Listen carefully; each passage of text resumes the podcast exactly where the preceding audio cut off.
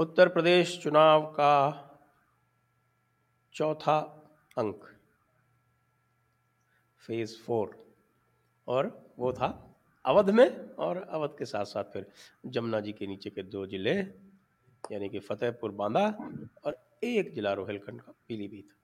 बाकी सारे के सारे अवध के ज़िले, यानी कि लखीमपुर, खीरी, सीतापुर, हरदोई, उन्नाव, लखनऊ और उसके साथ रायबरेली।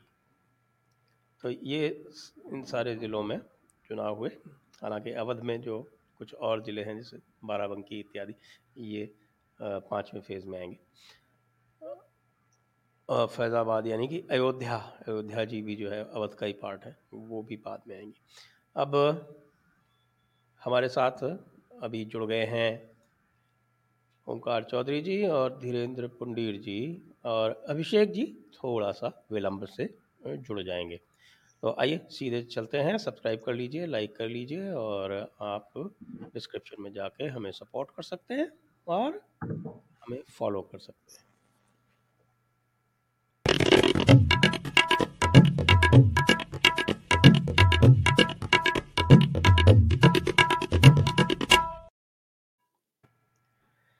पिछले पहले सबको नमस्कार और ओंकार जी का धीरेन्द्र जी का स्वागत है। नमस्कार। पिछले तीन दिनों से मेरे ऊपर लगातार बम्बार्डमेंट हो रहे हैं आपने अभी तक अपना विश्लेषण क्यों नहीं किया? आपने तो आप यदि देख रहे होंगे तो मैं तो सबसे अंत में करता हूँ। वो इसलिए है क्योंकि तब तक जो समाचार जो है वो पूरे छन के और जो लोगों को जल्दीबाजी होती है कि तुरंत उसका कुछ बताना है, वो सब निकाल निकोल के और जो लगातार, जैसे जी न्यूज़ को भी मैंने देखा लगातार देख रहा हूँ और वो हर फ़ेज़ के बाद में ये घोषणा कर देते हैं कि वोटिंग पहले से काफ़ी कम हुई है और बाद में वो पाँच प्रतिशत बढ़ जाती है। जैसे कि इस फ़ेज़ में हुई हुआ कि पाँच बजे की पोलिंग जो थी वो सत्तावन प्रतिशत थी और अब वो लगभग तिरसठ प्रतिशत है। तो इन सब कारणों से मैं बिल्कुल अंत में करता हूँ और उस समय तक सारे कैलकुलेशन हो चुके होते हैं। तो यहाँ पर आरंभ करता हूँ ओंकार जी। और मैं आपको दो वाक़े सुनाता हूँ। जी जी। और दो वाक़े क्या होगा? दो वाक़े मतलब मैं कहूँगा कि दो आपको विभिन्न मत सुनाता हूँ। एक तो सत्य हिंदी का और एक हमारे प्रदीप सिंह जी हैं, वरिष्ठ पत्रकार उनका। तो सत्य हिंदी चौथे फ़ेज़ के बाद मैं देख रहा था तो उस पर एक श्री श्री कोई अम्बरीश जी थे, वो होस्ट कर रहे थे, कोई एक डेटा एनालिस्ट थे विकास जैन जी। और उसमें सबसे अच्छी बात ये बताई उन्होंने उन्होंने लखनऊ की एनालिसिस की कि यहाँ पर वोट प्रतिशत बढ़ा है।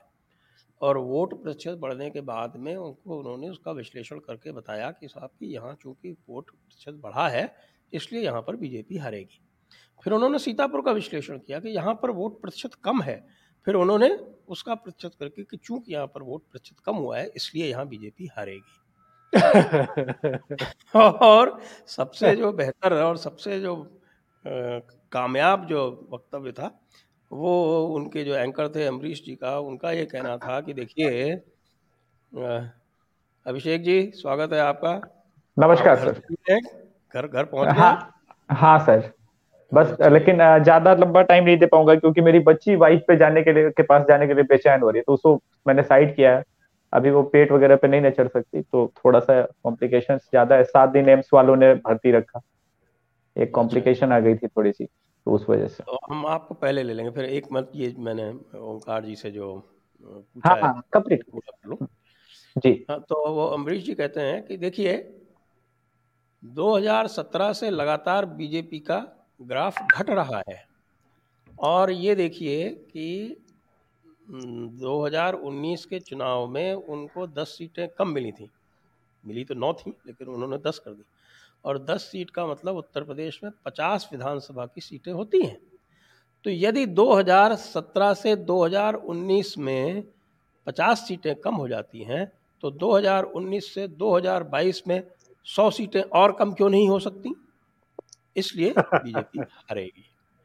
तो इतना इस सवाल का जवाब ओमकार सर के बाद मैं भी दूँगा सर। ये सवाल मैंने भी सुना हाँ, था ये ऐसी विलक्षण चर्चा सुनकर मैं तो हतप्रभ था। और भी जो दूसरे लोग थे, वो ये कह रहे थे कि यदि कोई सीटें अगर दस घट सकती हैं तो बीस भी घट सकती किसी भी क्षेत्र में या किसी भी फ़ेज़ में। तो इसलिए इस तरह से तो ये एक बच था। दूसरा, प्रदीप सिंह जी का था प्रदीप सिंह जी गंभीर व्यक्ति वैसे माने जाते हैं। वो कह रहे थे कि स्थिति ऐसी हो चुकी है कि अब चुनाव पार्टी नहीं लड़ रही, कम से कम बीजेपी। अब जनता चुनाव लड़ रही है। तो मैं टिप्पणी चाहूँगा ओंकार जी की फिर अभिषेक जी की फिर धीरेन्द्र जी की और उसके बाद फिर हम पहले अभिषेक जी को ले लेंगे क्योंकि इनको हमें थोड़ा जल्दी छोड़ना होगा। जी जी। मैं सबसे पहले तो आपकी सराहना करूँगा और अभिषेक की भी जो असत्य हिंदी को देखते हैं। तो आप लोग कैसे उसको बर्दाश्त करते हैं ये मेरी समझ से बाहर की बात है। लेकिन मैं बिल्कुल नहीं देखता। मैं, मुझे आप जैसे लोगों से ही पता लगता है कि वहाँ पर क्या डिस्कशन किया जा रहा है। क्योंकि जो पूर्वाग्रह से ग्रस्त हों, ऐसे चैनल देखना मुझे लगता है अपने अपने ऊपर एक तरह का अत्याचार करना है। ये तो जो आशुतोष हैं, ये तो 2013-14 से ही भारतीय जनता पार्टी को हराते हुए आ रहे हैं। उन्होंने तब भी हराने की कोशिश की थी, मोदी को रिजेक्ट करने की कोशिश की थी। जिस समय मतलब उनकी लोकप्रियता उरूज पर थी, उस समय मोदी को वो रिजेक्ट करने वाले लोग थे। एक और मेरे मित्र हैं, उनका नाम नहीं लूँगा। मेरे साथ नेशनल ब्यूरो में कांग्रेस पार्टी कवर करते थे। मैं अमर उजाला से करता था, वो हिंदुस्तान से करते थे। वो अगर सुन रहे होंगे तो समझ गए होंगे। उनसे मैंने पूछा कि भाई कितनी सीटें भारतीय जनता पार्टी की आप समझ रहे हैं? ये 2014 की बात थी। हम्म। तो उन्होंने बहुत दिमाग लगा करके कहा कि 160 पैंसठ? इससे ज़्यादा तो नहीं। जबकि बहुत सारे चैनल बहुत सारे सर्वे मतलब 200 से ज़्यादा बता रहे थे। हाँ बहुमत की बात नहीं कर रहे थे कोई कोई कर रहा था। पर वो एक सौ पैंसठ से ज़्यादा देने को तैयार नहीं थे। तो ये जो लुटियन जोन के बैठे हुए लोग हैं, जो कभी मैदान में जाते नहीं, कभी लोगों से बात करते नहीं, कभी आंकड़े भी उठा करके नहीं देखते हैं कि 2017 के विधानसभा चुनाव में किस ज़िले की कौन कौन सी सीटों पर कितना प्रतिशत वोट शेयर किस पार्टी को मिला था, ये भी नहीं देखते हैं।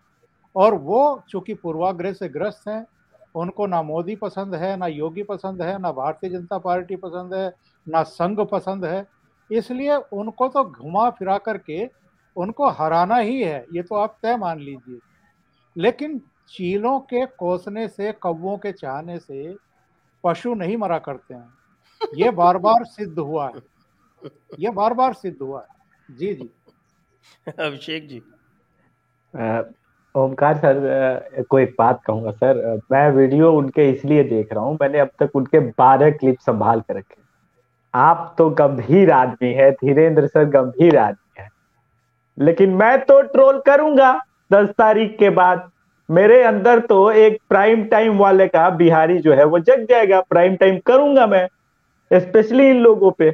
अब मैं बात कहना चाहता हूँ बहुत लॉजिकल 2019 में बीजेपी की नौ सीटें कम हुई थी। लेकिन बीजेपी का वोट शेयर उनचालीस दशमलव सात प्रतिशत से बढ़कर के जो है जो कि 2017 विधानसभा में वो इक्यावन प्रतिशत पे मतलब एनडीए का पहुँच गया था। ये उस महान पत्रकार को पता नहीं। दूसरी बात से है वो तो सिर्फ़ अपने हिसाब से अपनी सुविधा से आंकड़ोबाजी कर रहा है। नहीं नहीं वो ठीक है। अब आप ये समझिए सर मैं वापस इसके बीजेपी के दस परसेंट या सात परसेंट वोट शेयर कम कर दे रहा हूँ इस बार मैं तैतालीस चौवालीस ही रख रहा हूँ। लेकिन समाजवादी पार्टी के गठबंधन को जो टोटल 38 परसेंट मिला था उसमें से सिर्फ़ मैं 13 percent Jatav vote bank minus कर देता हूँ सर अड़तीस माइनस तेरह आप जो है सत्य हिंदी को असत्य साबित करना चाहते हैं। लीजिए सर लॉजिकवा तो दोनों तरफ़ से अप्लाई होगा ना सर लॉजिक वाजिक नहीं चलता है नहीं ना चलता है यहाँ पे। धीरेन्द्र सर तो इतने गंभीर मुद्रा में बैठे हुए हैं। उन उन जैसे गंभीर आदमियों के लिए तो कम से कम मुझे शख्स के लिए गंभीर पत्रकार के लिए मुझे लॉजिक तो देना पड़ेगा दोनों तरफ़ से। मैं आया हूँ अभी ड्राइव करके तो मैं सोच रहा था कि असद सिंधु के बारे में बात नहीं करूँगा लेकिन चूँकि एक क्वेश्चन निकल गया है मैंने उसे ट्विटर पे चैलेंज किया था। हाँ वो देखा था मैंने। अगर और अभी भी चूँकि जयपुर डायलॉग्स वो अभिषेक तिवारी को तो देखता है मैं जानता हूँ शो को ओमकार सर के लिए भी मैं दो तीन वीडियो जो है अपने एडिटेड भेजूँगा, जो अपने चैनल पे वो चला लेंगे। उसे एहसास होगा कि कौन सी कम्युनिटी कहाँ वोट कर रही है। मैं जयपुर डायलॉग्स के भी माध्यम से एक बात कहना चाहता हूँ। हिम्मत है तो मेरा चैलेंज स्वीकार। अगर 10 तारीख को बीजेपी की सरकार नहीं बनेगी तो अभिषेक तिवारी शो जीवन में कभी भी ओपिनियन पोल नहीं करेगी। क्या उसके अंदर यही चैलेंज स्वीकार करने की हिम्मत है? दूसरा बड़ा चैलेंज देता हूँ। या तो वो चैनल अपना बंद कर ले या मैं बंद कर अगर बीजेपी की सरकार की बनी अब आशुतोष के अंदर है, वो बड़े वरिष्ठ पत्रकार है तो वो तो ज़मीन उन पे घूमते हैं ना। बात ये नहीं है, सर, मैं इसलिए कॉन्फिडेंस में बीजेपी की सरकार तो बन ही रही, इसमें तो कोई इफ़ एंड बट नहीं है। मेरा क्वेश्चन तो ये है कि क्या बीजेपी 270 वाला जो आंकड़ा मैं देख रहा हूँ वहाँ से क्या 300 की तरफ़ जा पाएगी या नहीं? क्योंकि इस अब जब आप पूछेंगे चौथे चरण में 50 सीट तो बीजेपी अभी भी निकाल दे इस चरण। मेरा तो सवाल 55 वाला था। कई सीटें फंस गई। लखीमपुर खीरी वाली ज़बरदस्ती की फंस गई। अब धीरेन्द्र सर बोलेंगे उसके बाद। आपसे बाद में लेंगे। पहले धीरेन्द्र जी का भी ओपिनियन हम्म। इन दो वक्तव्यों पे ले लेते हैं। म्यूटेड हैं आप। मैंने मैं, मैं इसलिए कह रहा हूँ क्योंकि सत्य हिंदी एक ऐसा है जिसमें बहुत सारे लोग ऐसे जुड़े हुए हैं जिनके साथ मैंने काम किया हुआ है तो मुझे अच्छा। नहीं लगता था कि आप जब हम लोगों ने कैरियर शुरू किया तो उन लोगों ने जो सबसे पहला उपदेश हम लोगों को दिया था जिसको मैंने उपदेश के तौर पर ही लिया था एक उस ट्रम में नहीं जिसमें लोग अब इस्तेमाल करने लगे उन्होंने कहा था कि कभी बायस नहीं होना चीज़ें भले ही जैसी दिख रही हैं वैसे बताना। और मैंने कोशिश की इतने सालों तक बहुत सारी चीज़ें की, बल्कि इसमें ओसीएन नेटवर्क पर भी जाता हूँ। यहाँ तक कि जब मैं अपना भी करता हूँ तो उसमें भी नीचे लिख देते हैं लोग कि ज़्यादातर जो राइट जो राइट में उनको लगता है कि हम लोग ये कोशिश कर रहे हैं कि हम सही चीज़ बताएँ। उसमें भी लगता है कि आप बात घुमा के कहते हैं, क्योंकि मैं सच बोलने से परहेज करने, करता हूँ कि सच बोलने सच बोल के लोगों को अपने साथ ना लाओ, वो ठीक है, लेकिन झूठ बोल के अपने साथ लाने से परहेज करता हूँ। लेकिन मैं जब भी उनको अब देख रहा हूँ, लगता है कि जैसे एक एजेंडा हो मतलब आशुतोष मेरे ब्यूरो रहे हैं, मुझे बड़ा और उनका स्नेह मतलब मेरे पास अगाध रहता था, लेकिन मुझे लगता है कि जैसे घृणा जो है, आँखें बंद कर रही हो, उनको कोई इस तरह की चीज़ भी नहीं है। जाने क्या है कि वो चीज़ आँखें बंद करके 2014 से इस बात के लिए लगे हुए हैं कि मोदी, अब ये होगा, अब ये होगा, अब ये होगा। और उसके बाद वो फिर जीत के आ जाते हैं वो फिर कहते रहते हैं। और चूँकि इसलिए मैं कह रहा हूँ ये बात मतलब मुझे संजय जी आपको वो होगा क्योंकि जब मैं बंगाल को देख रहा था और मेरे से प्रिडिक्शन में गलती हुई मैंने माफ़ी भी मांगी कि जो मेरा से हुई मुझसे भी हुई हाँ, अभिषेक से भी हुई नहीं लेकिन मैं ये कह रहा हूँ कि बहुत सारे लोग चूँकि जो जेन्युइन जुड़े हुए लोग थे उन लोगों ने अलग हुआ। लेकिन आप ये सोचिए कि ये नफरत करने वालों का एक पूरा गैंग है। वो जो सच से दूर होके आप इनको उसके बावजूद कि लगातार झूठ साबित होते जा रहे हैं, वो उनके साथ खड़ा रहता है। आपको दिखेगा? वो लोग देखते हैं, मैं सिर्फ़ एक यही नहीं है, एक राजीव आपको याद होगा, वो राम पुनियानी या कुछ करके वो उसके साथ सम मैं नाम याद नहीं आ रहा, मैंने बहुत अरसा उन्होंने इतने चैनल स्टेब्लिश किए और उनकी कहानी मीडिया का हर आदमी जानता है। मुकेश कुमार, उस आदमी के बारे में मीडिया का हर, मैं व्यक्तिगत नहीं होना चाहता, लेकिन चूँकि बात ऐसी हो रही है तो उसकी क्रेडिबिलिटी क्या है? व्यक्तिगत तौर पे भी मीडिया के हर आदमी को मालूम है कहाँ से किस चीट फंड किसके साथ, क्या उन्होंने चैनल शुरू किया, कैसे किया, वहाँ से कब निकले और कैसे निकले, सबको मालूम है। लेकिन वो आदमी हिंदुस्तान के इतिहास पर राम पुनियानी जैसे या तो बहुत मूर्ख है, झूठे और मक्कार हैं माफ़ करना, इन शब्दों के लिए अगर कोई इसको लीगली टर्म में ले जाना चाहे तो मैं उसके लिए माफ़ी अभी मांग लेता हूँ। या फिर वो जानबूझकर एक खतरनाक एजेंडे के साथ है, जो झूठ को हिंदुस्तान के ऊपर लादना चाहते हैं। इसीलिए सत्य हिंदी का न किसी राजनीतिक मीमांसा से कोई रिश्ता है, ना ही उनका किसी इतिहास से कोई रिश्ता है। वो सिर्फ़ एक घृणा के साथ है, इसीलिए मैं उसको कभी भी पूरा देख पाने की हिम्मत नहीं जुटा पाया हूँ जब से मैंने उनको लगातार देखा। वो झूठ में ज़िंदा है और उनके साथ घृणा में डूबे हुए लोगों की एक जमात है जो उन, उनको ताकत देती है उनको पैसा देती है। आज यूक्रेन में जब लोग भाग रहे थे परसों माफ़ करना मैं यूक्रेन तक जा रहा हूँ तो मैं सिर्फ़ यही सोच रहा था कि ये जो लोग भाग रहे हैं दोनों पक्ष के मतलब दोनों पक्ष के मतलब यूक्रेन के अंदर इस तरह के लोग रहे होंगे जिन्होंने इस पार्टी का या रशियन समर्थक पार्टी का या दोनों का जिन्होंने एक दूसरे के साथ लड़के विरोध किया होगा लेकिन मिसाइल अंतर नहीं कर रही है। रूस की मिसाइल किसी भी मकान पे अंतर नहीं कर रही है लेकिन आपके देश में ये दुर्भाग्य है कि ये लोग हाँ, ये सोच कर कर रहे हैं कि पाकिस्तान हमारा दुश्मन नहीं है। इस तरह के शब्दों को राजनीति में न केवल वरीयता दी जा रही है बल्कि उसकी बात भी ये बहुत खतरनाक साइन है। सर माफ़ी के साथ कहूँगा सर मुझे जाना पड़ेगा। प्रदीप सिंह जी के ऑब्जर्वेशन के बारे में आप तीनों लोगों ने हाँ, मैं मैं प्रदीप जी के प्रदीप जी से मेरी बात भी हुई अभी लखनऊ में जब वो योगी जी के साक्षात्कार के लिए आए थे तो बात उस दिन हो भी रही थी। उनकी और हमारी बातचीत में एक चीज़ तो कॉमन थी। मेरा कहना यह था कि जनता में क्योंकि बीजेपी ही सिर्फ़ कास्ट बैरियर तोड़ रही है यानी उसके साथ कास्ट है जो कास्ट नहीं भी उसके कैंडिडेट के साथ है उसमें से वो forty percent sixty percent eighty percent या टेन परसेंट वो लेके आ रहा है। लेकिन या, जो अखिलेश यादव हैं उनके गठबंधन में जो जाति शामिल है उसके अलावा वो कहीं से भी एक परसेंट वोट लाते हुए नहीं दिख रहे हैं। इसीलिए ये चुनाव का गणित ये जो हमारी समझ है हो सकता है कि चुनाव का क्या रिज़ल्ट हो तो हम लोग दस को देखेंगे ही। लेकिन ये बात उनकी और हमारी साथ थी। उनका कहना यह था कि धीरेन्द्र, अगर अब आप नहीं देख पा रहे हैं चार चुनाव में कि जनता जैसे खड़ा हो गई है और उनका उनका एक और बात थी, उनका पास लॉजिक था, वो बिना किसी उसके नहीं कर रहे थे कि बिना उसके। उन्होंने मुझे जो चीज़ कही, उन्होंने कहा कि धीरेन्द्र, आप सिर्फ़ ये बताओ, आपने कितने हज़ार लोगों से बात की? हमने कहा यार पहले तो मैं शायद कहता कम की लेकिन अब तो मुझे लगता है कि चूँकि भीड़ में बात करने का आ, सीज़न चल रहा है तो मैं भी भीड़ में ही करता हूँ दस दस पचास पचास इकट्ठे करके तो मतलब आठ पाँच हज़ार लोग होंगे। तो उनमें से कितने लोगों ने आपसे कहा? हमने कहा लगभग चार हज़ार लोग कह तो ये रहे साढ़े चार हज़ार की आएँगे तो योगी वोट चाहे वो किसी को दे रहे हैं। तो कह रहे यही जनता की आवाज़ होती है। तो उनकी बात को मैं मानता हूँ कि वो कहीं ना कहीं उस बात के रिश्ते में है। जैसे मैं अभी यही था जहाँ बैठा था वहाँ आप आपका जब तक शुरू नहीं हुआ था तो मैंने पूछा कि मेरा जो टीवी नहीं चल रहा था, हमने कहा कि वो ठीक बुलाया। हमने कहा, आपका नाम क्या है? उन्होंने कहा, परशुराम है। कहाँ के रहने वाले? बराबर का एक गाँव है। तो हमने कहा, किसको वोट दे रहे हैं? क्या मुकाबला तो बराबरी का है। हमने कहा, नहीं, मैंने कहा, आप शायद हिचक रहे हैं। आप भी सपा को दे रहे हैं। कहने साहब, हमारे वोट देने से होता क्या है? आएँगे तो योगी।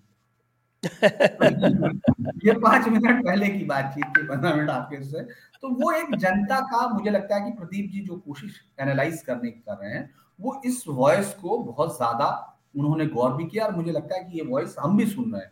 ऐसा नहीं है कि भीड़ हमको नहीं दिख रही है। ऐसा नहीं है कि हमको सपा की रैलियाँ नहीं दिख रही होंगी। ऐसा नहीं है कि हम उस जातीय गठबंधन को नहीं देख रहे। लेकिन हम उसको, जो हिस्ट्री का रिकॉर्ड है जो इकोनॉमिक जो आपका ईसीआई e का रिकॉर्ड है और जो मौजूदा रिकॉर्ड्स हैं उन सब के साथ कोशिश करके उससे एक फॉर्मूला निकालकर ईमानदारी के साथ रखने की कोशिश कर रहे हैं। हो सकता है उसमें आपको गलती है लेकिन हमारी ईमानदारी में हम लोग किसी के पक्ष में आंधी चलाने की कोशिश नहीं कर रहे हैं कि ये मर जाए गाय तो हम लोगों का भोज हो जाए। हम वो नहीं कर रहे। जी ओंकार जी आप इस पे कुछ बोलेंगे? सर मुझे निकलना होगा मैं दो मिनट आपसे लूँगा सर। तो मैं आप ऐसा करें आप अपना आकलन जो है हाँ, तो, वो मैं पहले अपना आकलन देता हूँ। एक ज़िले वाइज चौथे फ़ेज़ का और पाँचवें फ़ेज़ का अपना जो है वो। आ, सर पांचवे फ़ेज़ का तो मैं बाद में दूँगा क्योंकि अभी मैं लैपटॉप भी नहीं खोल पाया हूँ आ करके। आ, मेरे पास आंकड़े हैं और कितना ये हो रहा है। आ, पूरा एनालिसिस में दे देता हूँ। हमारी आ, टीम ने इस फ़ेज़ में भी बीजेपी को जो है अभिषेक तिवारी शो की जो टीम है उसने पचास से इक्यावन सीटें दी वैसे हम पचपन देना चाह रहे थे, लेकिन चार सीटें जो पिछली जीती हुई थी, उसमें कुछ फाइट है। लेकिन इस बार रायबरेली में बीजेपी हो सकता है कि पूरे पूरे स्वीप करे। पीलीभीत स्वीप ही कर रही है। और जो है इसके अलावे कुछ और सीटें हैं जहाँ पे फंसा हुआ था। एक लखीमपुर अननेसेसरी फंस गया है। वो सीट फंसनी नहीं चाहिए थी, लेकिन अब फंस गया। उसके अलावा सर बाकी मुझे लगता है कि बीजेपी अब सीटें निकाल लेगी बाकी सीटें सर बाकी डिटेल्स तो मैं आपके दर्शकों के लिए कहिएगा तो एक कम्युनिटी टैब पे डेटा वाइज मैं पोस्ट कर दूँगा आपको दे दूँगा। माफ़ी चाहूँगा आपके दर्शकों से आज थोड़ा सा मेरी परेशानी है। ठीक है। तो हम ये मान लें आपका आकलन लगभग पचास सीटों का है। इक्यावन सीट सर। हाँ, तो ओवरऑल फिर हाँ। आपके हिसाब से अब तक कितनी हो गई? एक सौ अस्सी। एक सौ अस्सी हो गई सर। एक सौ अस्सी होगी। ठीक है अभिषेक जी आपको धन्यवाद। और अब हम ओंकार जी से और धीरेन्द्र जी से चर्चा कर लेते हैं। ओंकार जी अब आपका विश्लेषण पहले चौथे फ़ेज़ का और फिर आगे आने वाले फ़ेज़ का यानी पाँचवें फ़ेज़ का। पाँचवें फ़ेज़ में इकसठ सीटें हैं दर्शकों को बता दूँ। और इसमें जो जो ज़िले जाएँगे पाँचवें फ़ेज़ में वो आपका कुछ तो अवध का पार्ट है और कुछ उससे मिले जुले जो हैं वहाँ के बहराइच श्रावस्ती बलरामपुर गोंडा बाराबंकी उसके बाद फिर अयोध्या और सुल्तानपुर अमेठी और फिर अमेठी के बाद प्रयागराज प्रतापगढ़ प्रयागराज और हम्म। प्रयागराज कौशाम्बी। और चित्रकूट। ये ज़िले जो हैं ये इस बार पाँचवें फ़ेज़ में जाएँगे। और चौथे फ़ेज़ में जैसे आपको पता है कि पीलीभीत खीरी हरदोई और सीतापुर लखनऊ उन्नाव रायबरेली फतेहगढ़ और बांदा ये नौ ज़िले थे। ओंकार जी आपका विश्लेषण। जी जी। सबसे पहले तो मैं प्रदीप सिंह जी की जो बातचीत है जो उनका प्रोग्राम था जो उनका आकलन है उस पर ये कहूँगा कि जब वो एक कहावत है ना कि दूध के जले भी छाछ को जो है फूक फूक करके पीते हैं। तो मेरा भी हाल करीब करीब धीरेन्द्र पुंडीर जैसा ही है। बंगाल के बाद से बंगाल के बाद से हम थोड़ा सा संभल करके चल रहे हैं वरना जो प्रदीप सिंह कह रहे हैं वो हंड्रेड परसेंट सही है। Hundred percent. उसमें एक परसेंट भी कमी की कोई गुंजाइश नहीं है। उत्तर प्रदेश का चुनाव मेरे विचार से तो पहले फ़ेज़ से ही जनता ने अपने कंधों पर उठा लिया था। और जिस तरह के इनको लपड़ पड़े हैं पहले दूसरे फ़ेज़ में और तीसरा फ़ेज़ जो मुलायम सिंह यादव, अखिलेश यादव का सियासी गढ़ माना जाता है, जहाँ यादव बेल्ट होती है वहाँ पर भी उनको घोर निराशा का मतलब एहसास हुआ है। बहुत सारे लोग कह रहे हैं, जो मेरे साथ जुड़ते हैं, वो भी कह रहे हैं कि अखिलेश यादव की जनसभाओं में, उनके रोड शो में भीड़ बहुत जुट रही है। तो मैं वो कमेंट करना नहीं चाहता था, लेकिन करना पड़ेगा, क्योंकि वो किस तरह की भीड़ है, किस तरह की रिएक्शनरी भीड़ है, ये हम देख पा रहे हैं, इसका एहसास हमें हो रहा है। ये वो लोग हैं जो एक मिनट भी योगी को नहीं चाहते हैं कि वो मुख्यमंत्री बने रहें। इसके अलावा हमने सोशल मीडिया पर ऐसे वीडियोस भी देखे हैं, जिसमें लाइन लग करके लोग पाँच पाँच सौ रुपये के नोट थाम रहे हैं और हाथ में उनके समाजवादी पार्टी के झंडे हैं। यानी रैलियों में या सभाओं में या दूसरी जगहों पर जो भीड़ जुटाई जा रही है, वो किस तरह का खेल किया जा रहा होगा, इसका हम अंदाज़ा लगा सकते हैं। और अगर ये बीच में छापे ना पड़े होते, तीन लोगों के यहाँ, जहाँ से एक के यहाँ से तो करीब करीब 200 करोड़ का कैश निकला था, बरामद हुआ था, हालाँकि ये स्थापित नहीं हो पाया कि उनका समाजवादी पार्टी से कोई वाकई रिश्ता था पर जो बाकी दो के यहाँ पड़े थे, वो तो समाजवादी पार्टी से वाबस्ता थे। उनके यहाँ से भी तमाम तरह की चीज़ें बरामद हुई थी। बहरहाल, प्रदीप सिंह बहुत ही अनुभवी संपादक रहे हैं जनसत्ता के और इस समय भी जो चैनल चला रहे हैं, उस पर बहुत तथ्य परक सामग्री वो दे रहे हैं। मैं उनको बहुत गंभीरता से लेता हूँ। जो भी उनका आकलन है, उसमें मुझे कोई संदेह नहीं है, कोई शंका नहीं।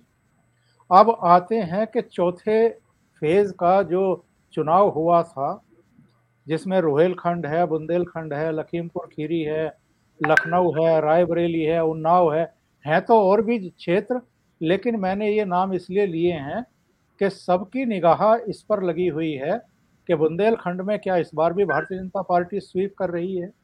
रोहेलखंड में भी क्या वैसा ही प्रदर्शन करने वाली है?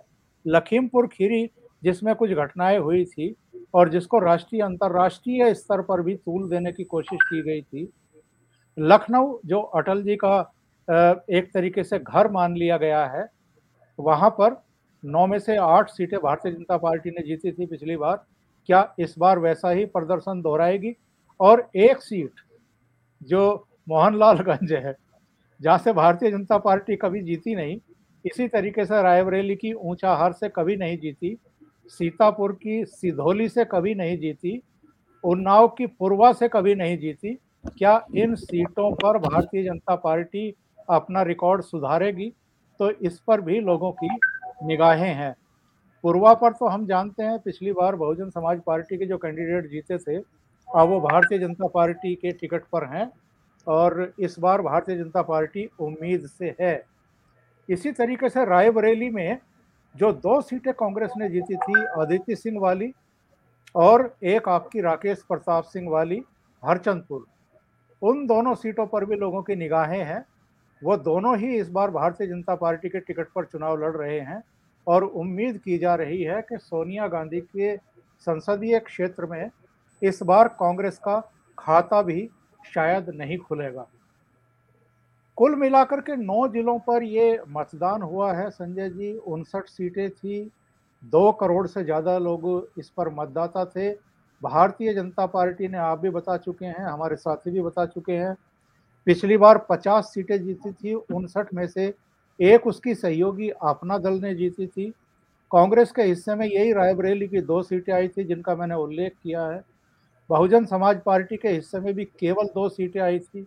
समाजवादी पार्टी के हिस्से में केवल चार सीटें आई थी। और जिस तरह का वातावरण पहले तीन फ़ेज़ में रहा है, उससे अलग चौथे फ़ेज़ में भी नहीं रहा है। पर मैं ये देख रहा था सीटों का आकलन करते हुए कि कहाँ क्या सिचुएशन थी 2017 के चुनाव में वोट शेयर किस पार्टी को, किस सीट पर कितना मिला था, किस कैंडिडेट के हिस्से में कितना वोट शेयर आया था। इसके अलावा चूँकि मैं मैदान में तो जाता नहीं हूँ, मैं यही बैठ कर के तमाम समीक्षाएँ करता हूँ, आकलन करता हूँ तो जो वहाँ के समाचार पत्रों में चीज़ें आ रही हैं, जो रुख आ रहा है, जो ट्रेंड दिखाई दे रहा है अलग अलग सीटों का, उसके आकलन पर मैं ये कह सकता हूँ कि कुछ सीटों पर संघर्ष है इस बार। इनमें लखीमपुर खीरी की धोरहरा है, जहाँ 2017 में भी केवल डेढ़ प्रतिशत वोट शेयर का अंतर था जीत का। एक माहौली है, वहाँ भी लगभग इतना ही अंतर था। सीतापुर की लहरपुर सीट है, जहाँ छह परसेंट का अंतर था हार जीत का। बिस्वा में पाँच प्रतिशत का अंतर था, महमूदाबाद में तो केवल एक प्रतिशत का ही अंतर था, ये सीट समाजवादी पार्टी ने जीती थी। हालाँकि मिश्रिख में नौ प्रतिशत, सांडी में ग्यारह प्रतिशत, बिलग्राम में तीन प्रतिशत और संडीला में दस प्रतिशत था। तो जहाँ दस ग्यारह प्रतिशत या नौ प्रतिशत का अंतर था, उसको हम उतना संघर्ष में नहीं मानते, जब तक के कोई बहुत ही बड़ा अविश्वास ना हो, नाराज़गी ना हो, जो एमएलए के लिए उम्मीदवार उतारा गया है।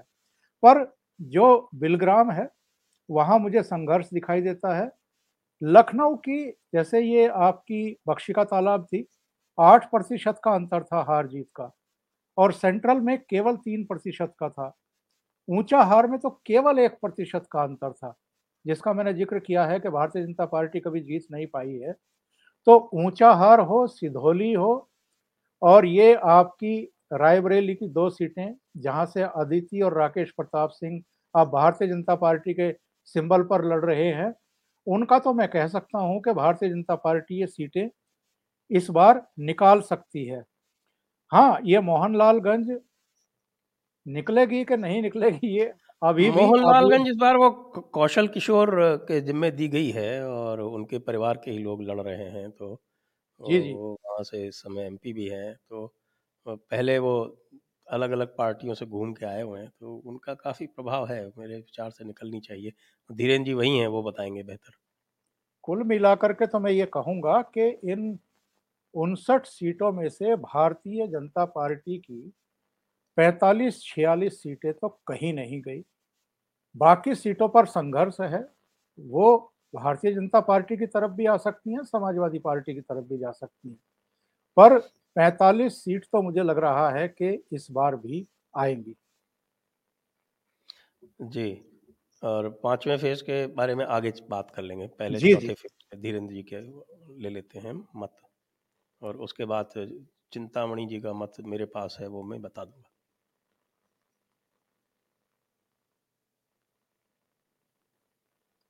आपका माइक मैं कर देता हूँ क्योंकि बीच में फ़ोन आते हैं इसीलिए आज मैंने इसको ये नई टेक्निक्स निकाली कि आप डिस्टर्ब ना हो। वो जो है आ, मुझे लगता है कि जब हम लोग इस फ़ेज़ की बात कर रहे हैं तो हमको ये देखना पड़ेगा कि इस फ़ेज़ में आ, दोनों पार्टियों का बेसिक ताकत क्या है। तो आप देखेंगे ज़्यादातर जैसे लखनऊ जैसे शहर हैं सीतापुर जैसे उसमें देखेंगे बड़े शहरों में या उन तमाम में बीजेपी पिछली बार भी ताकतवर दिख रही थी। और उसके खिलाफ अगर कोई चीज़ आपको अगर वहाँ दिखने, यानी जातीय संतुलन साधने की कोशिश है, या जो समाजवादी पार्टी ने जिस तरह का पशुओं का जो मुद्दा उठाया या फिर बेरोजगारी का मुद्दा उठाया, उसमें से क्या कोई इशू आपको दिख रहा है? ये सबसे बड़ा कारण होता है क्योंकि मुझे लगता है कि चुनाव के अंदर या तो योगी अपने नाम पर लड़ रहे हैं, उनके दम पर लड़ रहे जा रहे हैं, बल्कि मैं तो जब उनसे सवाल पूछ रहा था, उस दिन मैंने उनसे सवाल पूछा भी कि आप महारथी हैं और इस समय मोदी आपके सारथी हैं। ज़िम्मेदारी और बोझ, यानी आपको दोनों लग रही हैं क्या? तो वो हंसने लगे और हंस के उन्होंने कहा कि साहब, मैं तो पूरे पाँच साल के अपने काम पर लड़ रहा हूँ। तो मुझे लगता है कि ये बात कहते वक्त उनके जहन में आपने देखा होगा कि वीडियो भी चला है कि देखो बुलडोजर भी लगा दिए हैं उन्होंने सभा में। तो मुझे लगता है कि जो ये ये फ़ेज़ भी था, इस फ़ेज़ में भी आप, ये वो शहर हैं हालाँकि वो वक्त गुजर गया, लेकिन इसके बावजूद आपको याद होगा कि गाड़ी पे घुमाना, सड़क पर कुछ भी निकाल लेना, सड़क पर तमंचा फायरिंग हो जाना, ये तमाम चूँकि जगह पर और चूँकि यहाँ ज़्यादा हिस्सा ताकतवर शहरों का था, जहाँ लैंड पर कब्जे थे, जहाँ कोशिश ये की जाती थी कि जो ज़मीन का माफिया, वो सब तो वो ज़्यादा बड़ा अभी भी मुद्दा आपको दिखाई दे रहा है। इसमें जो कोशिश कर रहे थे जिस तरह के जातीय संतुलन को साधने की उस तरह की चीज़ आपको यहाँ उन पर दिख नहीं रही है। अगर मैं सीट वाइज जाता हूँ तो जो लखनऊ की हम बात कर रहे थे लखनऊ में ज़्यादातर सीटों पर बीजेपी बहुत ही कॉन्फिडेंस में है। एक दो सीट उसको लगता है कि दिक्कत पैदा कर रही है। मुझे लगता है कि जो पूजा जहाँ से लड़ रही है एक वो सीट है पूजा शुक्ला। वो कहा जा रहा है मैं उसको नहीं कह रहा कि उसको बहुत नॉर्थ की सीट? उसको उसको नहीं उसके लोगों ने बहुत ज़्यादा ताकत के साथ कहा कि साहब पूजा शुक्ला तो हमने कहा कारण कोई है तुम्हारे पास? तो उन्होंने तीन जो मैं बता रहा हूँ कि जो लोग अपनी जीत बता रहे हैं उन्हीं का कारण गिन रहे हैं हम लोग। मेरा घर है नॉर्थ तो में। हाँ हाँ आपका आपका घर है मैं जानता हूँ मैं मैं कह रहा हूँ कि जो वो अपनी ताकत के साथ गिराने की कोशिश कर रहे हैं तो मैं यही बताने की कोशिश कर रहा हूँ कि उनके पास ये देने का कोई मुद्दा नहीं है कि वहाँ आप बाकी सब पर तो बोल नहीं रहे जैसे सरोजनी नगर पर उन्होंने शुरुआत की थी आपको याद होगा कि एक लाख तीस हज़ार ब्राह्मण वोटर के साथ हमने ब्राह्मण उतार दिया तो आपको लखनऊ में वो सीट अब कोई भी ये नहीं कह रहा कि वहाँ जीत नहीं रही है बीजेपी। तो इस आठ में इसमें से सात में से जो नौ में से आठ थी वो उसके इर्द गिर्द ही हमको वहाँ दिखाई दे रही है। अगर आप बछरावा एक ऐसी सीट है ज़रूर मैं गिनूँगा रायबरेली में। तो जहाँ हाँ रायबरेली में जा रहा हूँ यहाँ से तो आगे निकल गए हैं। मैं रायबरेली में कह रहा कि बछरावा नॉर्थ का मैं आपको बता दूँ पूजा शुक्ला को कॉन्स्टिट्यूंसी में कोई जानता नहीं। जितना भी वो जता जना पाई होंगी अपने इसमें। इस पर इस परिचय में उन्होंने उन्होंने कोशिश की कि उनको पहचान लिया जाए लेकिन मैं ये बता रहा हूँ कि किस तरह से वो अपनी जीत के लिए उन्हीं सीटों को गिनवा रहे हैं जिनका कारण अब आप बता रहे हैं। कि साहब उनको जान नहीं रहे। हैं मैं आपको बछरावा अगर हम रायबरेली में को मान सकता हूँ बीकेटी इसलिए क्योंकि मैंने लगातार जो है वो योगेश लखनऊ मध्य को लखनऊ मध्य उनको लग रहा है और एक बक्सी का तालाब। हाँ, मेरे हिसाब से तो लखनऊ मध्य और बख्शी का तालाब ये दो डाउट में हाँ लखनऊ मध्य और बख्शी का तालाब मैंने आपको बताया कि वो सिर्फ़ ये दो सीटें उनका है इस बार मोहनलालगंज भी बीजेपी के लिए ठीक ठीक सीट है उस पर बहुत ज़्यादा नहीं दिख रहा है। इसके अलावा अगर हम लोग मैंने आपको रायबरेली में रायबरेली एक एक करके मैं आपके पास चलता हूँ मैं इसलिए इसलिए शायद लग रहा होगा क्योंकि कल से अब तक मुझे दूसरे डाटा पढ़ने पड़ रहे थे लगातार लगातार क्योंकि मैं एक दिन में दो दिन में लगातार सारी सीटों पे जा रहे हैं। तो पुराना एकदम भूलना पड़ता है नहीं तो याद नहीं रखेंगे नया आप। रायबरेली में सदर बहुत कांटे की बताने की कोशिश की गई थी लेकिन मुझे लगता है अदिति निकाल लेंगी क्योंकि जो वोट बताने की कोशिश की गई कि उनके पिता का वोट कांग्रेस का वोट वो लेकिन वो दिख नहीं रहा है। मुझे लगता है कि वहाँ से अदिति है सरेनी उनकी ठीक ठाक है। ऊँचा हार इस बार बीजेपी ले लेगी। क्योंकि मुझे लगता है कि आ, आ, मेरी बात भी हुई मेरे बहुत अच्छे पुराने मित्र भी हैं। मैंने सुना स्वामी प्रसाद खुद वहाँ बैठ के हरवा रहे हैं सीट। मनोज पांडे जी जो है मेरे पुराने मित्र भी हैं क्योंकि जब वो आ, पता नहीं इस तरह की चीज़ें नहीं करनी चाहिए। लेकिन जब अखिलेश के खिलाफ थे तो मैंने बहुत शानदार एक प्रोग्राम अखिलेश के लिए किया था। और ये हरचंदपुर बछरावा ज़रूर हमको लगता है कि बछरावा में कांटा है। बछरावा टक्कर की सीट है। हरचंदपुर में तो समाजवादी का कैंडिडेट ही नहीं लड़ रहा। नहीं नहीं नहीं वहाँ कांग्रेस की बात हो रही ना? बछरावा में कांग्रेस लड़ रही है। अच्छा लड़ रही है। अच्छा अच्छा अच्छा। हाँ अच्छा अब आप देखेंगे उस सीट पर अच्छा आपको दिखाई देगा बछरावा सीट की चर्चा है। और ये जो है, आप हरचंदपुर कांग्रेस से जो राकेश सिंह आए थे, वो लड़े ठीक है। उनकी लड़ाई में दिक्कत नहीं है, लोग कह रहे हैं एज है, लेकिन वहाँ उस पर ठीक ठाक हमको लगता है कि वहाँ संघर्ष हुआ है।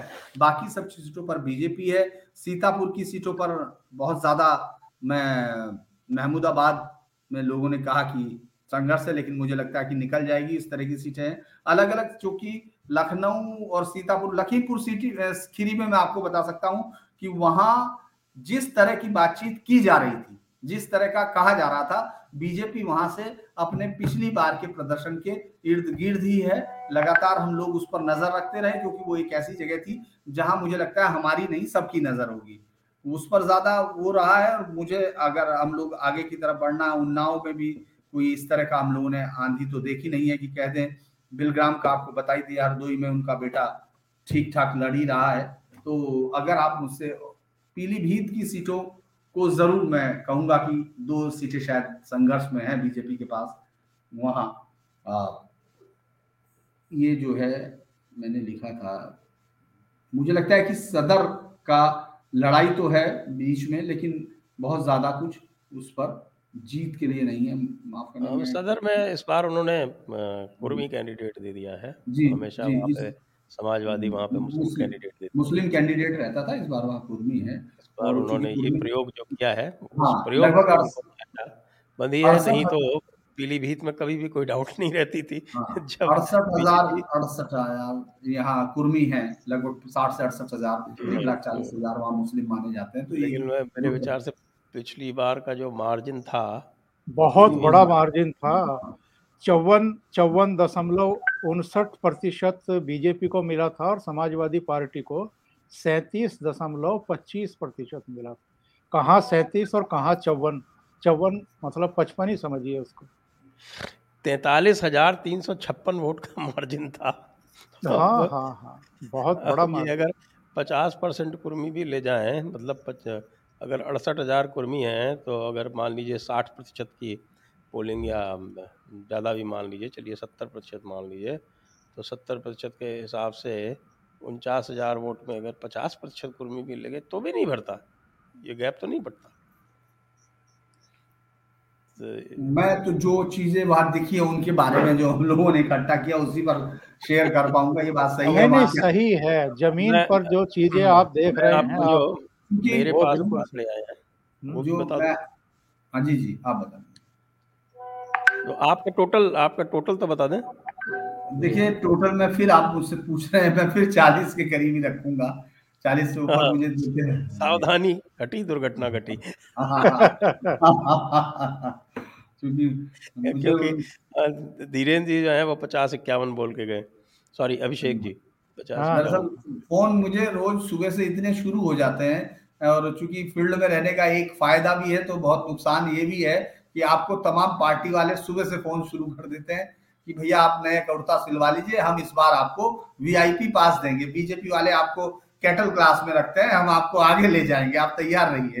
तो मुझे लगता है कि हाँ, मेरी मेरे पास जो सूचना है तो वो ये है कि पीलीभीत में तीन सीटें क्लियर हैं और सदर में कॉन्टेस्ट लोग कह रहे हैं, हालाँकि आंकड़ों के हिसाब से मुझे नहीं लगता।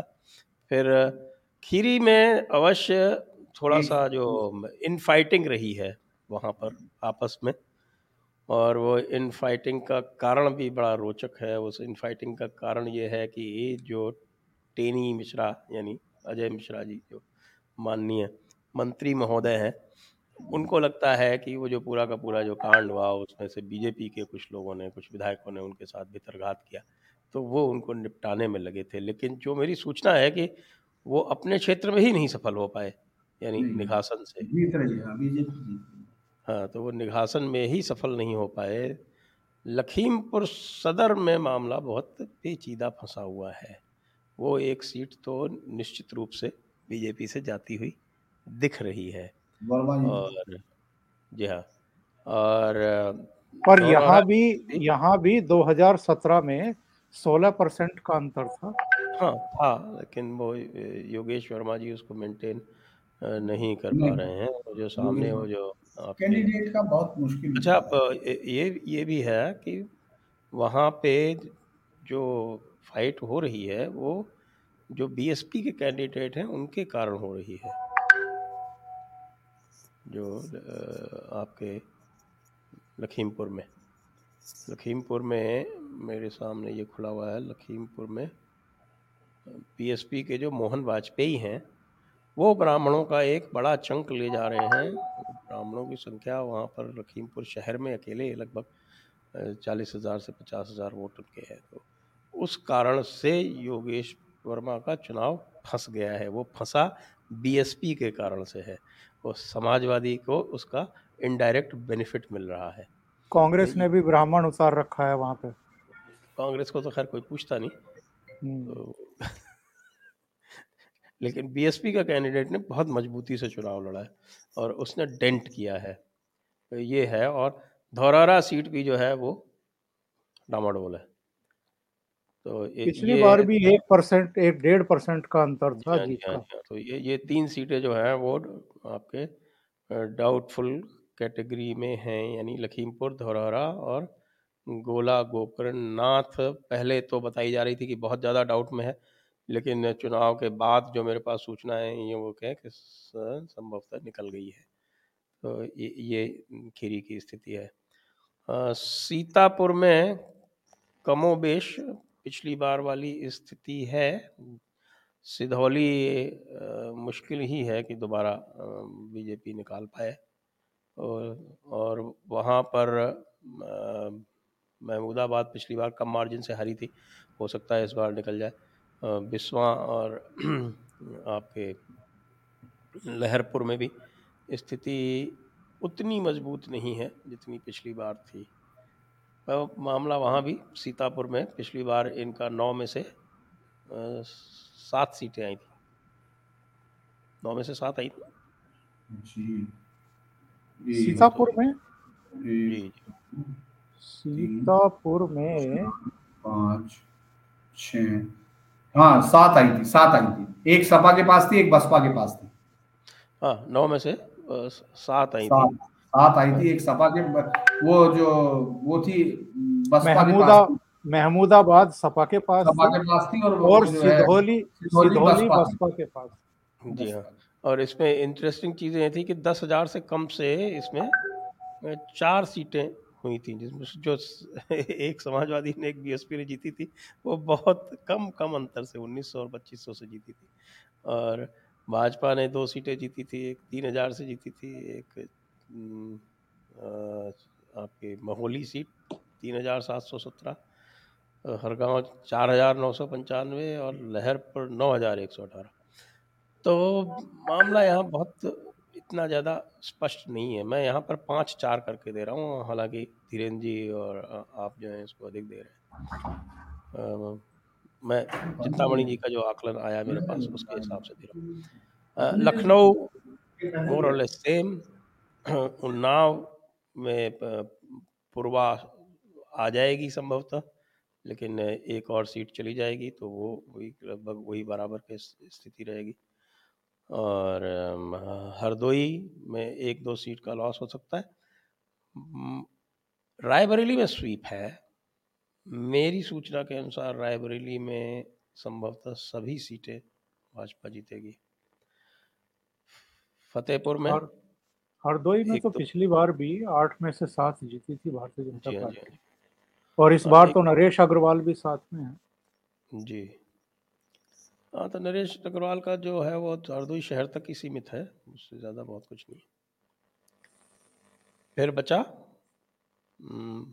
बांदा। बांदा में तो स्वीप है और फतेहपुर में एक दो सीट लूज हो सकती है। तो ओवरऑल जो है वो 43 45 मेरे को फिगर दिया गया है। इस उसके लिए पहले 110 था और उसमें आप 40 अगर लोअर साइड पे तो ये समझिए कि 150 तक इनका आंकड़ा जा रहा है। अब यानी मेरा जो मेरा जो आकलन था वही आकलन? लगभग लगभग जी ये आप कह सकते हैं। अब धीरेन्द्र जी के पास चलते हैं। जी। पाँचवें फ़ेज़ के लिए। पाँचवें फ़ेज़ में तो हम लोग देख ही रहे हैं मैंने आपको कहा कि पाँचवें फ़ेज़ में जो सबसे बड़ा इस बार मामला है वो प्रयागराज है अयोध्या है और चित्रकूट है। पूरी लाइन से जो है भगवान राम के जो है रिलेटेड और भगवान राम के नाम पर जो वोट योगी जी वहाँ सर झुकाते हैं चलते हुए ट्रक पे भी उन्होंने जब रोड शो में थे तो तीन पीढ़ियों का रिश्ता है मेरा। योगी जी ने कहा तो मुझे ये शहर, क्या ये तमाम सीटें हम लोग जीत रहे हैं? उनका कहना था। लेकिन हम लोग देखते हैं, मुझे लगता है कि जहाँ जहाँ हम लोग जैसे कल घूम रहे थे, अमेठी के जगदीशपुर में भी मुझे ये हैरानी हुई। मैंने वो ट्वीट भी किया कि, बल्कि मैं हंसा भी वहाँ भीड़ में, जो भाजपा के नारे लगा रही थी, कि भाई आपको, आप ठगे तो नहीं गए बदल के? क्योंकि जिन सड़कों से उतर के हम लोग जा रहे थे वो सड़कें तो उसी तरह थी जैसी 2014 में हमको मिली थी 2017 में मिली थी। तो वो चीज़ें आपको दिख रही है, लेकिन जो लोकल कैंडिडेट को लेकर, जैसे मंत्री सुरेश पासी को लेकर आप सोचिए कि ज़्यादातर ये ये पता नहीं आप दोनों उसको कैसे देखेंगे, मुझे नहीं लग रहा, लेकिन ज़्यादातर शायद इसके पीछे इतनी ज़्यादा मैंने नाराज़गी बहुत कम समय में चुनाव में देखी है, लेकिन इसके पीछे एक कारण हमको समझ में भी आता है कि कुछ तो ज़रूर विधायक ऐसे रहे हैं जिनको परेशानी रही होगी, लेकिन ज़्यादातर दो से ढाई साल कोरोना के समय में जब आपकी विधायक निधि भी बंद थी और लोगों को सबसे ज़्यादा आपकी ज़रूरत थी और इस तरह की भी ज़रूरत थी तो आपके पास भी मजबूरी थी। आप बहुत ज़्यादा कर नहीं सकते थे। मुझे लगता है कि एक वो बड़ा कारण भी रहा होगा कि उससे उन लोगों ने बचने की कोशिश की होगी। लेकिन विधायकों के खिलाफ एक बहुत बड़ी नाराज़गी का स्वर आपको सब जगह फूटता हुआ दिखता है। यहाँ तक कि जिस अयोध्या को ये सरकार इतना बड़ा बना देना चाहती है कि वहाँ लगभग इंटरनेशनल एयरपोर्ट है, जिसका आप रेलवे जंक्शन देख सकते हैं, जहाँ जब आप शहर से अब हाईवे पे भी घुसते हैं तो हाईवे को भी खूबसूरत बनाने की कोशिश जो प्लेटफॉर्म है, मैं आज राम की पैड़ी पर उस दिन भी था जब मैं योगी जी यहाँ रोड शो कर रहे थे। तो आप ये देखेंगे, वहाँ भी आप इसलिए नहीं फंस रहे हैं। कि बीजेपी की वोट कम हो रही है। आप इसलिए फंस रहे हैं कि लोग विधायक के लिए किसी भी कीमत पर आगे जाने के लिए तैयार नहीं है। इसी तरह से जब मैं रायबरेली के चूँकि रायबरेली की सीट उसमें भी है अमेठी का भी है एक रायबरेली की सीट है रायबरेली अकेला जिला है जिसमें हाँ, दो फ़ेज़ में है एक हाँ। सीट है सिलोन। लेकिन जब हम सिलोन से वहाँ तक आ रहे थे तो तमाम लोगों की जो दिक्कतें थी वो विधायकों से ज़्यादा थी। मैं बार बार ये सोचता हूँ कि ये ये कितना नुकसान पहुँचा सकती है ये चीज़? क्योंकि इससे पहले इस तरह से हम लोगों ने कभी एनालिसिस नहीं किया कि मुख्यमंत्री को लोग लाइक कर रहे हो। ये कम होता है, क्योंकि अगर आप जब नाराज़ होते हैं किसी पार्टी से तो आप पूरी तरह से उसको ओवरथ्रो करते हैं और आप उसके तमाम लोगों को गाली देना शुरू कर देते हैं, ऊपर से लेके या पूछना शुरू कर देते हैं, जो राजनीतिक भाषा में, वैसे गाली नहीं। तो वहाँ, यहाँ उलट दिख रहा है। मुझे लगता है कि जैसे आ, हम लोग वहाँ देख रहे थे कि उसकी अतीक की पत्नी लड़ेगी लेकिन फिर बाद में उसने अपने पैर खींच लिए। लेकिन फिर भी ये माना जाता है कि वहाँ वो पूरी ताकत के साथ ये कोशिश करेंगे बीजेपी जी हारे और अपने साथ वो लगे हुए हैं। तमाम अनुग्रह नारायण सिंह अपने आप को फिर दोबारा हालाँकि पिछली बार भी हार गए इस बार भी मुझे तो नहीं लग रहा है। लेकिन इस तरह की चीज़ों में वो अगर अपोजिशन कहीं हमको दिख रहा है इस फिफ्थ फ़ेज़ में तो वो ज़्यादातर उन्हीं सीटों पर दिख रहा है जहाँ लोग विधायकों से नाराज़ हैं। कल आप ये सोच सकते हैं कि मुस्लिम वोटों की कहानी और उसकी मजबूरी क्या हो सकती है कि कल भी अखिलेश अयोध्या आते हैं हनुमान गढ़ी तक जाते हैं और दर्शन नहीं करने जाते, रामलला के मतलब ये ये ये बड़ी हैरानी अभी भी क्या मतलब वो वो वो मंदिर तुड़वाएँगे तो नहीं? कम से कम वो कर दे वो कि साहब के यदि हमारी सरकार आएगी तो हम मंदिर ध्वस्त करा देंगे ऐसा ये, ये, ये मैं, मैं इस पर मैंने आज एक पूछा सवाल वीरेंद्र भट्ट जी से जब मैं बातचीत कर रहा था कि क्या ऐसा हो सकता है? क्योंकि जब आप सिर्फ़ मुस्लिम वोटरों के रूट जाने की वजह से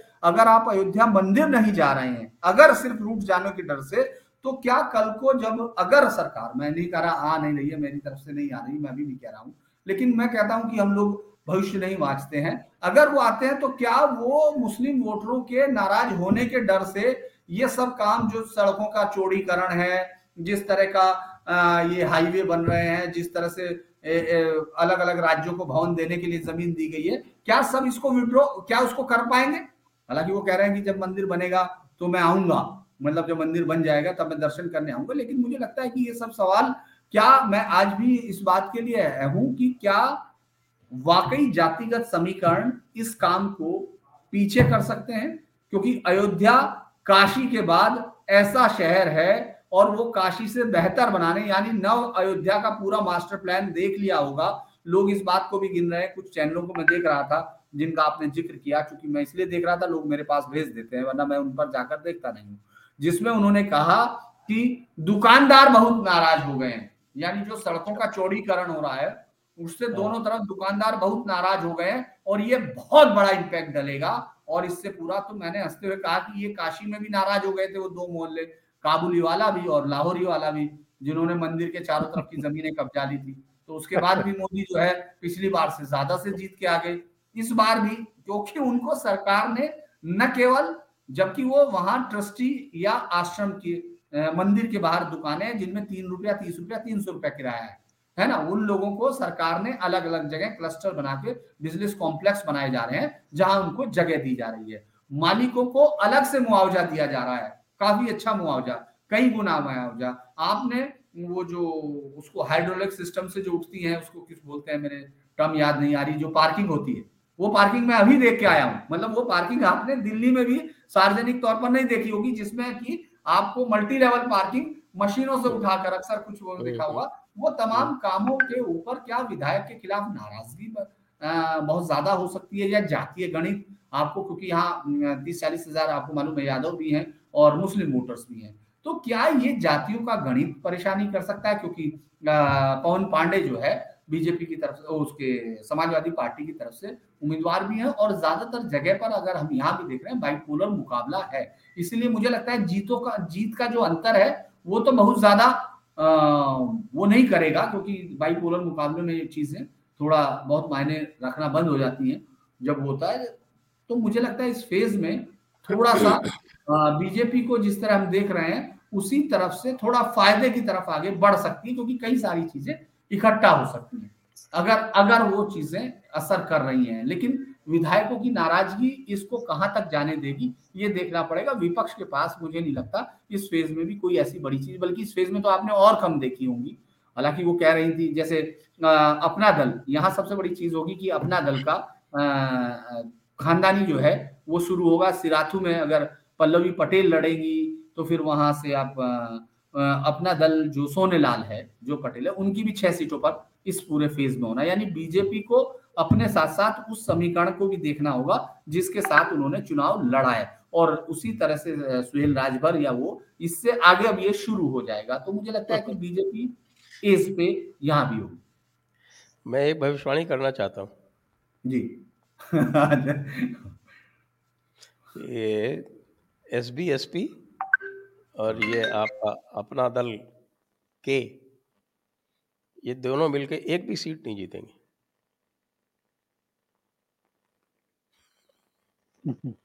एक चीज़ और पूछता हूँ, इस फ़ेज़ में शुरुआत तो ये हो गई थी तीसरे फ़ेज़ से लेकिन इस फ़ेज़ में आवारा गायों का जो मसला है, वो लुटियन मीडिया बहुत बढ़ चढ़ के बना रहा है और सब जगह दिखा रहा है कि सब ऐसी नाराज़गी है कि बस सब तो बस खत्म ही हो गया सब। देखिए, ये बात संजय जी हर जगह आ रही है, मैं फिर कह रहा हूँ। यहाँ इसलिए भी है कि हालाँकि उन्होंने एक नया कारण खोज लिया कि वहाँ गन्ना है और उसको कम नुकसान होता है, यहाँ चूँकि सब्ज़ी बोते हैं, गेहूँ बोते हैं। और सरसों बोते हैं ये एक नई कहानियाँ वो बता रहे हैं लेकिन ये परेशानियाँ हर जगह है। ये लगता है कभी खीरी वीरी गए नहीं खीरी पीली भी तो गन्ना हाँ, गन्ना है हाँ वो वो स, मुझे लगता है कि इनके पास दरअसल ज़्यादातर लोग वहाँ बैठकर और या जो फ़ील्ड में आपको दिख रहे हैं वो एक जगह लोग जो बोल रहे हैं आप वहाँ जाके कुछ भी बुलवा मतलब बुलवाने की ज़रूरत नहीं है मतलब वो कहेंगे ऐसा नहीं है। मैं अगर कहीं भी एक मोहल्ले में जाके चूज़ कर लूँगा उसकी जाति के तो वो एक ही तरफा बोलेंगे वो चाहे कहीं भी हो। जैसे मैंने फिर आपको कहा कि मुझे ये इसलिए बहुत ज़्यादा इशू इस तरह लग रहा है कि इसको हल ऐसे किया जा रहा है कि जो बीजेपी का वोटर है, वो इनको कह रहा है कि साहब एक तो हमारे हैं, जो हमने छोड़े हैं। दूसरा ये है कि भगवान ने इनको नौकरियाँ नहीं दी। तीसरा ये जिस खेत में जाते हैं, उसमें फ़सल पहले से अच्छी हो जाती है। तो उसने अपने तर्क ढूंढ लिए। और जो दूसरे हैं, उन्होंने अपने तर्क ढूंढ लिए। यहाँ तक कि मुझे हैरानी होती है कि इस तरह के बंद दिमाग या जो ताकत होती है पॉलिटिकल पावर जो जिसको कहते हैं अंधा करती है जो अपने समर्थकों को वहाँ कई लोगों ने मुझे ये कहा कि साहब ये जो है इतने जानवर यहाँ थे ही नहीं। ये कहीं से लाके छोड़े गए मतलब योगी मोदी ने छोड़ दिए हैं वो इस तरह की बात भी कर रहे हैं। तो बेसिकली तो बात वाले बोल रहे थे। और एक बहुत ही बात जो घटिया मुझे नहीं कहनी चाहिए कहना चाहिए दरअसल ये सारी जो है ये योगी जी के अपने हिंदू के प्रति जो उनका कोर है, वो है क्योंकि गायों का कोई भी कटाव ना हो, इसके लिए उन्होंने तमाम रोक लगा दी। उसके बाद वो अवैध स्लॉटर बंद हो गए। और यही किसान जो हिंदू या तमाम चीज़ों की बात करते हैं, ये किसान खुद अपने जानवरों को, गायों को, बूढ़ा होने पर और बछड़ों को खुद दे दिया करते थे। हिंदू व्यापारी आता था घर तक, लेकिन वो बिकता था कसाई को। अब वो कहने के लिए उनको बड़ा हिंदू अब वो उनको चूँकि जब पर्सनल नुकसान हुआ तो वो तमाम उन्होंने अपना खोल उतार दिया। असली लड़ाई बेसिकली ये है। इस पर कोई बोलता नहीं है वो बताते नहीं है लेकिन ये कहानी है। जी। ओंकार जी। देखिए साहब अगर हम आंकड़ों की बात करें तो ये जो इकसठ सीटें हैं बारह जिलों की सैतालीस सीटें जीती थी भारतीय जनता पार्टी ने पिछली बार। और उसके सहयोगी अपना दल ने भी सीटें जीती थी। तो अधिकांश चंक जो है, वो तो भारतीय जनता पार्टी के गठबंधन ने ही जीता था। और अगर समाजवादी पार्टी की बात करें तो शायद चार या पाँच सीटें उसके हिस्से में आई थी। और ये भी हमें ध्यान में रखना चाहिए कि 2012 में समाजवादी पार्टी ने भी इन्हीं क्षेत्रों में इकतालीस सीटें जीती थी। तो उस लिहाज से अगर हम देखें तो हम समाजवादी पार्टी को कमतर आंक करके नहीं चल सकते हैं। अगर कोई भारतीय जनता पार्टी या योगी सरकार के खिलाफ कोई अगर नाराज़गी होती तो हो सकता था कि इस चरण में समाजवादी पार्टी को कुछ फ़ायदा मिल जाता। लेकिन जैसा धीरेन्द्र जी ने कहा है, यहाँ अयोध्या है, यहाँ चित्रकूट है, यहाँ प्रयागराज है जो हमारी सांस्कृतिक धरोहर है, उसके तमाम प्रतीक यहाँ पर मौजूद हैं। और चाहे कामयाब कुंभ का आयोजन हो, चाहे अयोध्या में भगवान राम का भव्य मंदिर का निर्माण हो, ये एक सारी चीज़ें ऐसी हैं, लोकल जो इश्यूज़ हैं, जिनका ज़िक्र धीरेन्द्र जी कर रहे थे और कुछ और मित्रों ने भी किया है, कि वहाँ पर कुछ कुछ चीज़ों को लेकर के नाराजगियाँ हैं। वो लोकल स्तर पर हैं अयोध्या में, उसके चलते जो है, परेशानी आ रही है लोकल कैंडिडेट को, क्योंकि ये योगी के खिलाफ या मोदी के खिलाफ या भारतीय जनता पार्टी के खिलाफ नाराज़गी ना होकर के लोकल कुछ नाराजगियाँ हैं। बताते हैं कि कुछ बुलडोजर वुलडोजर चले थे रास्ते बनवाने के लिए या दूसरे काम करवाने के लिए तो उसको लेकर के कुछ नाराजगियाँ हैं।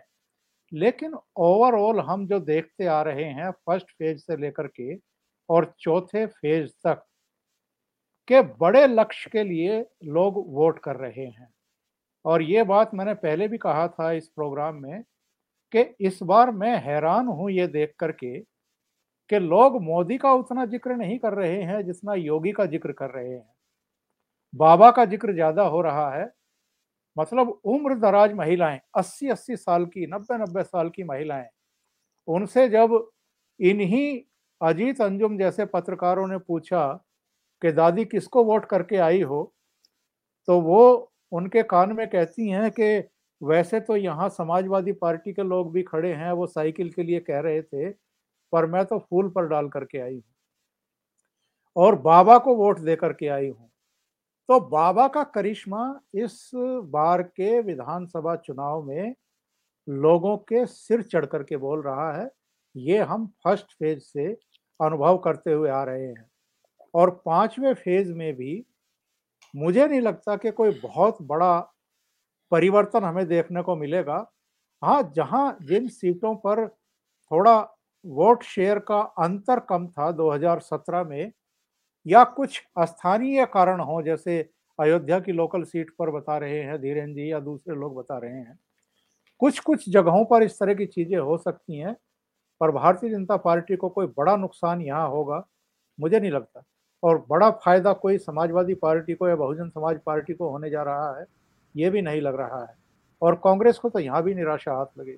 उसका उसका तो खुद अपने जो इलाहाबाद में उनका आनंद भवन था उस इलाके में भी कोई उनको वोट देगा मुझे लगता नहीं। देखिए यहाँ एक बात मैं जोड़ दूँगा जगदीशपुर में सुरक्षित सीट है यहाँ तीनों पासी कैंडिडेट हैं और जो सुरेश पासी के खिलाफ काफ़ी गुस्सा है कौन सी सीट? जगदीशपुर। सुरक्षित सीट है और यहाँ जो है अमेठी की है अमेठी की है और यहाँ विजय जो पासी है वो कांग्रेस से लड़ रहा है। उसके सामने वहाँ समाजवादी पार्टी का कैंडिडेट नहीं है और शायद ये उन सीटों में से एक होगी जहाँ मुसलमान जो है कांग्रेस को वोट करेगा। ये वो एक सीट है जो वहाँ दिखती है। इसके अलावा एक और इंटरेस्टिंग अगर डाटा की बात आप कर रहे हैं तो जी जी। 2019 के चुनाव में बीजेपी को यहाँ छियालीस सीट मिली थी और सपा को उससे ज़्यादा सीट मिली थी। सपा से ज़्यादा बसपा को बढ़त मिली थी। मतलब अगर हम लोग असेंबली सेगमेंट में चालीस सीट में है आपकी जो अपना दल की तीनों सीटें शामिल है? एक मिनट में एक मिनट बस रुकिएगा मैं बता देता हूँ। हाँ जी ये है हाँ इसमें ये बीजेपी को छियालीस है बसपा को छह है। जनसत्ता दल जो राजा भैया है दल वाले उनको दो और नेशनल इंडियन नेशनल कांग्रेस को चार पर मिली थी तीन पर सपा थी। यानी सपा अचानक इतनी ताकतवर हो जाएगी 2021 से की वो तमाम वापस वहाँ ले जाए। मेरे प्रश्न का उत्तर नहीं आया। नहीं नहीं वो इसमें शामिल है। मैंने बता दिया छियालीस में वो वो भी शामिल है। हाँ फोर्टी हाँ, सिक्स में। तो एक और आपको बताऊँ एक मज़ेदार तथ्य उसके बाद फिर हम प्रश्नों पर चलते हैं। वो ये है कि पसमानदा मुसलमानों ने अपील कर दी है कि पूर्वांचल में हमको एक भी सीट नहीं दी गई है तो इसलिए कोई भी पसमानदा इनको वोट ना दे। तो ये एक नया विमर्श आरंभ हो गया है। और उन पसमानदा महाज के मेरे पास तो सबने खूब वीडियो भेजे ही हैं लेकिन ये पूरे इसमें अब जाके ये आए हैं मतलब ये इनका कार्यक्रम जो है ये चौथे फ़ेज़ से ही आरंभ हुआ है। उसके पहले ये एक्टिव नहीं थे। और ख़ास तौर से पूर्वांचल में इनकी बहुत संख्या है और पूर्वांचल में कहा कि साहब की एक भी सीट पसमानदा समाज को नहीं दी गई विशेषकर बुनकरों की जिनकी सबसे अधिक संख्या है उनको एक भी सीट नहीं दी गई है। न समाजवादी ने दी है न बसपा ने दी है। तो इनको दोनों को वोट ना दे जिसको चाहे उसको दे। ये ये एक नई अपील आई तो अब हम चलते हैं प्रश्नों की ओर। प्रश्न ले लेते हैं।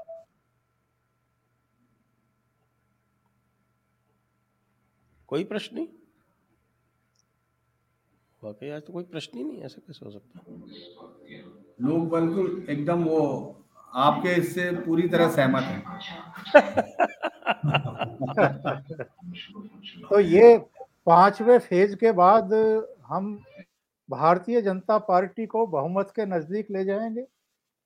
जी हाँ मतदाता ले जाएँगे। हमारे जो है वो आपका और मेरा जो आ, मतलब चिंतामणि जी का जो आकलन है, वो इसको ले जाता है लगभग एक सौ पचास तक और अभिषेक जी का है वो लगभग 180 तक है तो 150 से 180 के बीच का है।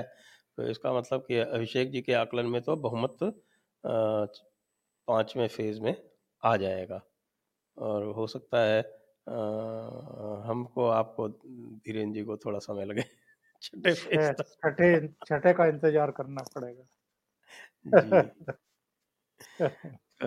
इसी के साथ आप सभी को बहुत बहुत धन्यवाद धीरेन्द्र जी को धन्यवाद ओंकार जी को धन्यवाद अभिषेक जी चले गए हैं लेकिन उनको भी धन्यवाद और सभी दर्शकों को बहुत बहुत धन्यवाद। जय हिंद वंदे मातरम और अगला संस्करण।